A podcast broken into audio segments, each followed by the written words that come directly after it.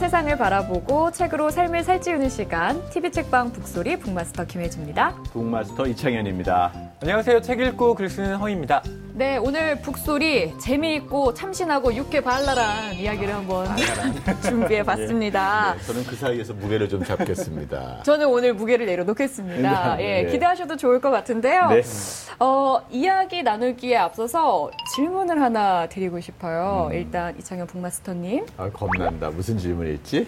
요즘 친구들 우리랑 좀 많이 다른 것 같아 하고 느끼는 부분이 있으시죠? 뭐 있다고 할 정도가 아니라 사실은 대학에서 학생들이 가르치다 보면 교수와 학생 사이는 기본적인 세대차가 나고 그 세대를 완벽히 이해하려고 노력하면 오히려 오해가 싹 트는 부분도 있는 것 같아요. 그래서 아 이게 시대가 바뀌면 세대도 바뀌고 다를 수밖에 없다라는 사실을 인정하지 않고 나처럼 따라주기를 일방적으로 바랬을 때 사고가 많이 나는 것 같아서 요즘에는 가급적이면 그들을 이해하는 방향으로 마음을 열고 있습니다. 어떤 에피소드 한두 개가 아니라 그냥 다르다라고 보시는 것 같아요. 그렇죠. 아, 그래도 그렇죠. 뭐 에피소드 재밌는 거 없어요? 아무래도 현장에서 네. 그러니까 학교에서 학생들을 많이 마주하시니까요. 그러니까 예컨대 주말에 미술관에 같이 가자라고 해서 이것이 시험과도 상관없고 출석과도 상관없다. 이제 이렇게 얘기를 하고 이제 미술관에 가도 나중에 강의 평가에서 그 교수는 왜 주말까지 와서 수업을 하는 거야? 라고 강의 평가를 써요. 그랬을 때 저 많이 속상했습니다. 이해가 됩니다. 근데 속상할 것 같아요. 학생들도 좀 불편했을 거라고 지금 와서는 생각도 들어요. 음. 왜 주말에 자기 또 일정도 많고 아르바이트도 많잖아요. 네. 그런 면에서는 아 요즘에 독립적인 생활을 하는 것이고 학교는 학교 음. 또 주말은 주말이라고 하는 나름대로의 자율성을 많이 갖고 있는 세대다라고 이해하게는 됐습니다. 그렇군요. 네. 우리 허위 평론가도 있을까요? 네, 이제 아무래도 책과 관련된 건데 예전에는 좀 두꺼운 장편 소설들이 많이 나왔거든요. 네. 그런데 요즘에는 경장편, 그러니까 장편도 분량을 줄여서 그렇게 나오고 또 시들도 어, 예전처럼 시집의 형태로 나오긴 하지만 그 시의 분량을 상당히 줄여서 어, 나오기도 하고 그 단편 소설의 분량 자체를 줄여서 어, 옆편 소설로 만들어서? 출간, 예, 어. 손바닥 소설로 만들어서 내는 경우도 정말 많아졌어요. 그러니까 그런 걸 보면 아 요즘에 그 세대들이 책을 읽을 때 가볍게 읽을 수 있는 그런 읽을거리를 원하는구나 뭐 이렇게 저희가 좀 느끼고 있어요. 시작부터 아주 분석의 깊이가 아주 깊어집니다. 그럼 이쯤에서 직접적인 질문을 하나 더 드려볼게요. 아 또 질문이에요? 네, 요즘 질문 좋아합니다, 저. 네. 스스로 꼰대라고 느낀 적이 있으십니까? 이미 뭐 정답을 얘기하셔서 네. 요즘에 이제 청바지 입- 입고 다니는 꼰대 이런 지적들이 많잖아요. 그래서 생각해 보면 아 우리 제가 이제 386 세대라고 불리는 그런 세대인데 아 이미 우리도 늘 정당하고 새롭고 이런 세대가 아니라 새로운 세대들에게는 꼰대라고 불려지는 그런 세대가 됐구나. 아 조심해야 되겠다. 이런 각성을 많이 하고 있습니다. 제가 오늘 왜 이런 질문을 드리면서 시작을 하냐면 오늘이 바로 5월 1일 근로자의 날입니다. 네. 노동 문화에 새바람을 일으킬 90년대생들이 오늘의 주제가 될 텐데요. 네. 먼저 이야기 나눌 책 소개해 드릴게요.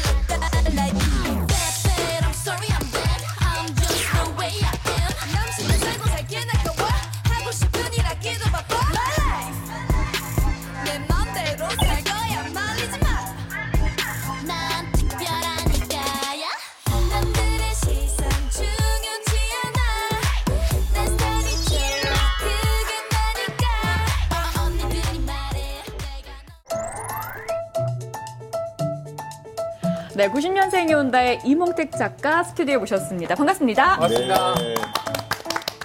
자, 먼저 저희 시청자분들께 직접 소개 부탁드릴게요. 네, 안녕하세요. 저는 90년생이 온다 저자 82년생 이몽택입니다.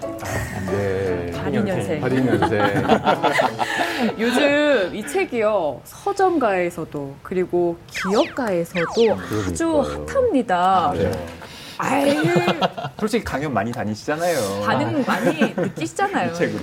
네, 불편합니다.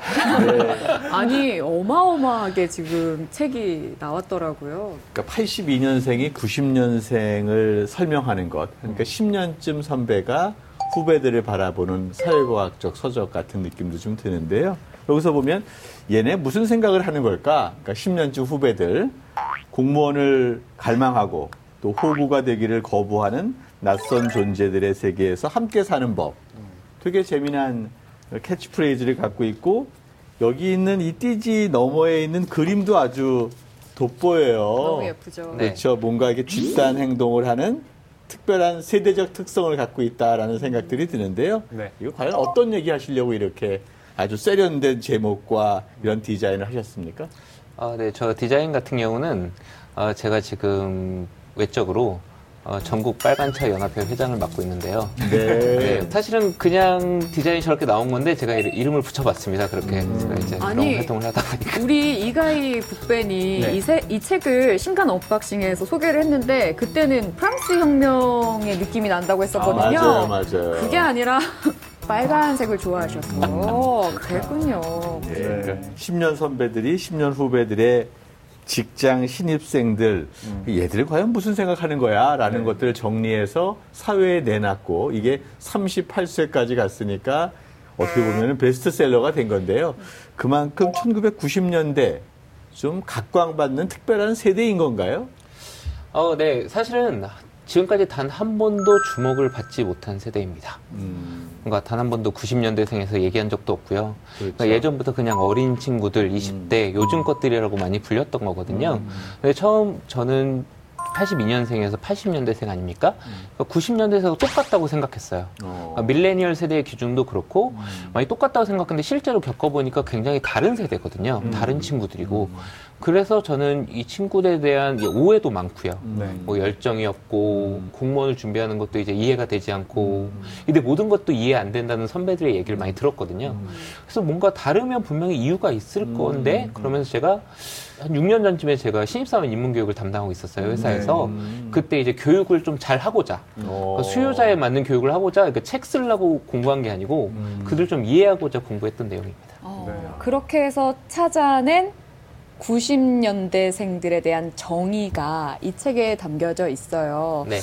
엄청난 충격을 받았죠. 일단 나는 90년대생과 비슷하다고 생각했는데 너무나 달랐으니까요. 네. 그렇게 해서 이몽택 작가님이 정의를 내린 90년대생이란 아, 네. 좀 90년대생에 대한 그 특징을 세 가지 뽑은 것이 간단하거나 어, 재미있거나 정직하거나라는 특징을 뽑았고요.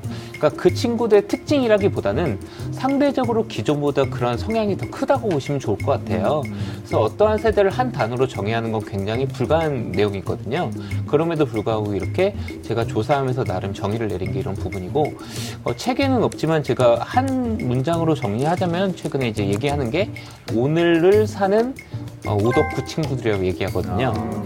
오덕후. 네. 그러니까 내일을 사는 것이 하고 오늘의 유의를 통해 오늘의 재미를 위해 사는 거고요. 오늘의 행복을 위해.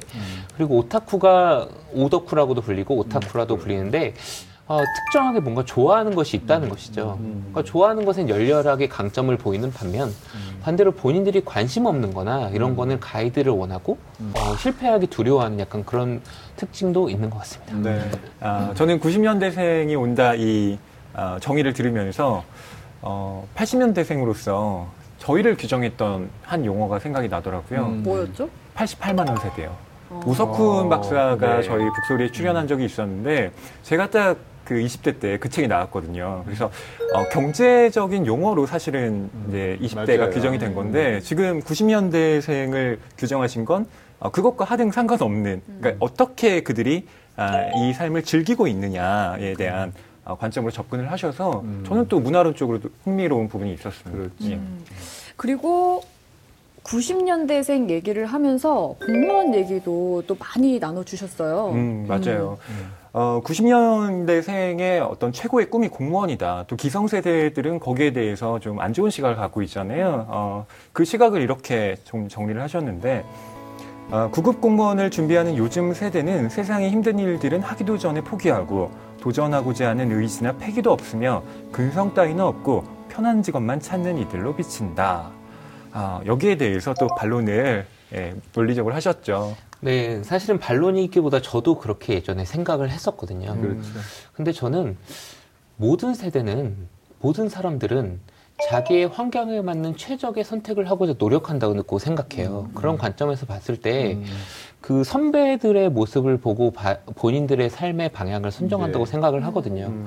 그러다 보면 IMF를 맞은 선배들을 보면서 저희 80년대생들이 했던 것은 자기 개발이라면 어, 2008년 금융위기 이후에 신입사원도 구조조정이 되고 그 다음에 상시 구조조정 모드로 된 이 상황에서는 그들이 기댈 곳은 사실은 공무원 혹은 공기업 같은 곳밖에 없다고 생각을 합니다. 사실 열정을 얘기를 하지만 공무원을 선택한다고 해서 열정이 없다고 생각하는 좀 오류가 있다고 많이 생각을 했어요.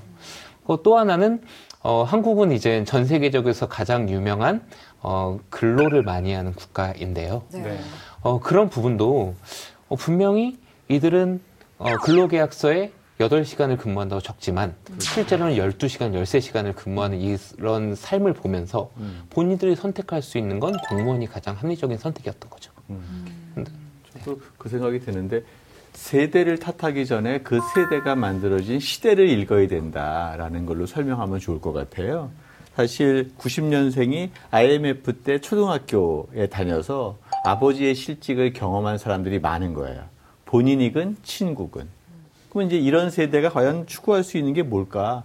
그런 시대에서 어쩔 수 없는 필연적 선택이었고 마치 그 식물들이 쫙 모종들이 있으면 해를 위해서 쫙 굽잖아요. 그것처럼 공무원을 희구할 수밖에 없고 노량진 학원이 사람들이 많을 수밖에 없는 것이다. 라고 보고 이것에 세대를 탓하기보다는 그런 구조를 만든 우리 사회의 기성 세대, 우리가 반성해야 될 부분이다. 뭐 이런 생각을 하게 되네요.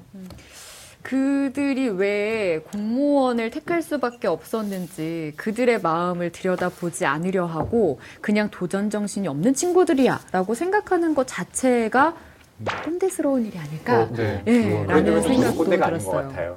그렇게 안 생각하시는군요. 예, 왜냐하면 네. 그 80년대생들도 실은 네. 그 IMF 1997년 그 국가부도의 날이라는 영화에도 맞아요. 나왔지만 어, 그 97년이 실은 엄청난 그 사춘기 시절에 그 맞아요. 위기감으로 다가왔거든요. 사실은 음, 80년대생부터 그 대학 입시에서 사범대와 또 뭔가 안정된 직업을 구할 수 있는 그 학과의 인기가 치솟았습니다. 그렇죠. 그러니까 예전엔 그렇게 점수대가 높지 않았는데 그러니까 그런 것들을 보면 어떻게 보면 80년대생들의 어떤 고민이 90년대생들에게 와서는 더 심화된 것 같은 어, 예전에는 어, 수시 구조 조정의 어떤 위기에 80년대생들이 놓여 있었다면 이제는 상시 구조 조정 위기에 놓인 90년대생들의 어떤 하나의 탈출구라는 맞아요. 생각도 들어요. 네.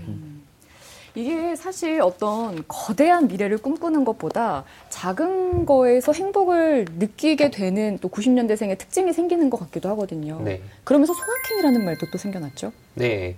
2018년에 가장 어, 유행한 네. 말이 소확행인데 저는 소확행이라는 말도 보면서 선배 세대들, 세대들이 소확행을 보고 어떻게 말씀하냐면 어, 소소한 거에 재미를 느끼는 하면서 약간 비하의 느낌을 예. 줘요. 어. 근데 저는 사실은 소보단 확의 방점을 찍어서 얘기를 하고자 하거든요. 이들에게 확실한 행복을 찾는 모습들은 사실은 뭐 먹방이라던가 맛있는 걸 먹는다던가 뭔가 즐겁게 노는 부분들이 우리가 궁극적으로 추구하는 방향이 아닐까 생각해요. 음. 결국 옛날 이런 얘기도 있었잖아요. 어, 돈 벌어서 뭐 하겠노? 소고기나 사 먹겠지라는 개그가. 어, 되게 옛날이지만 있었어요. 맞아요. 어, 모를 수도 있어요. 어, 네. 모를 수 있죠. 예. 사람. 근데 집 앞에 제가 이제 마트에 가서 이제 뭘 살라고 하는데 거기 네. 이제 방송을 하는데 뭐라고 하셨냐면 여러분이 돈을 왜 버나요? 음. 이 맛있는 딸기 먹으려고 하는 거 아닌가요? 그래서 어, 딸기를 파시더라고요. 어, 맞다 맞다라는 생각이 좀 들면서 그래서 그들은 미래의 돈을 벌어서 제 맛있는 걸 먹는다면 지금 확실하게 할 수 있는 행복을 지금 찾는다라고 보거든요. 그럼 그걸 비할 수는 없다고 생각을 해요. 네. 근데 이제 우리가 걱정해야 될 건 미래에 대해서 어떻게 그들이 음, 믿지 않는 것인가에 대해서 우리가 확신을 줄 수 있는 건 저희 어른 세대라고 생각합니다. 결국은 개천에서 용난다는 말 있죠?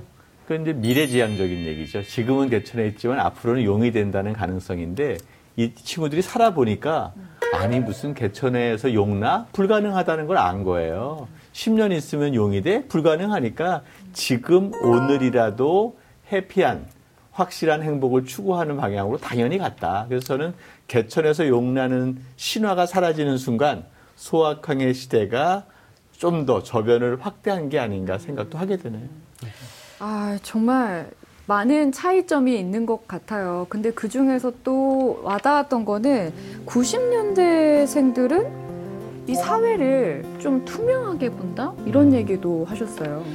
이들이 기존의 세대보다 더 정직하거나 투명한 건 아니에요. 음. 그런 건 아닌데 그런 세상에 산 거예요. 하나 설명을 드리면 지금 이 스튜디오에 지금 미세먼지가 얼마인지 아세요?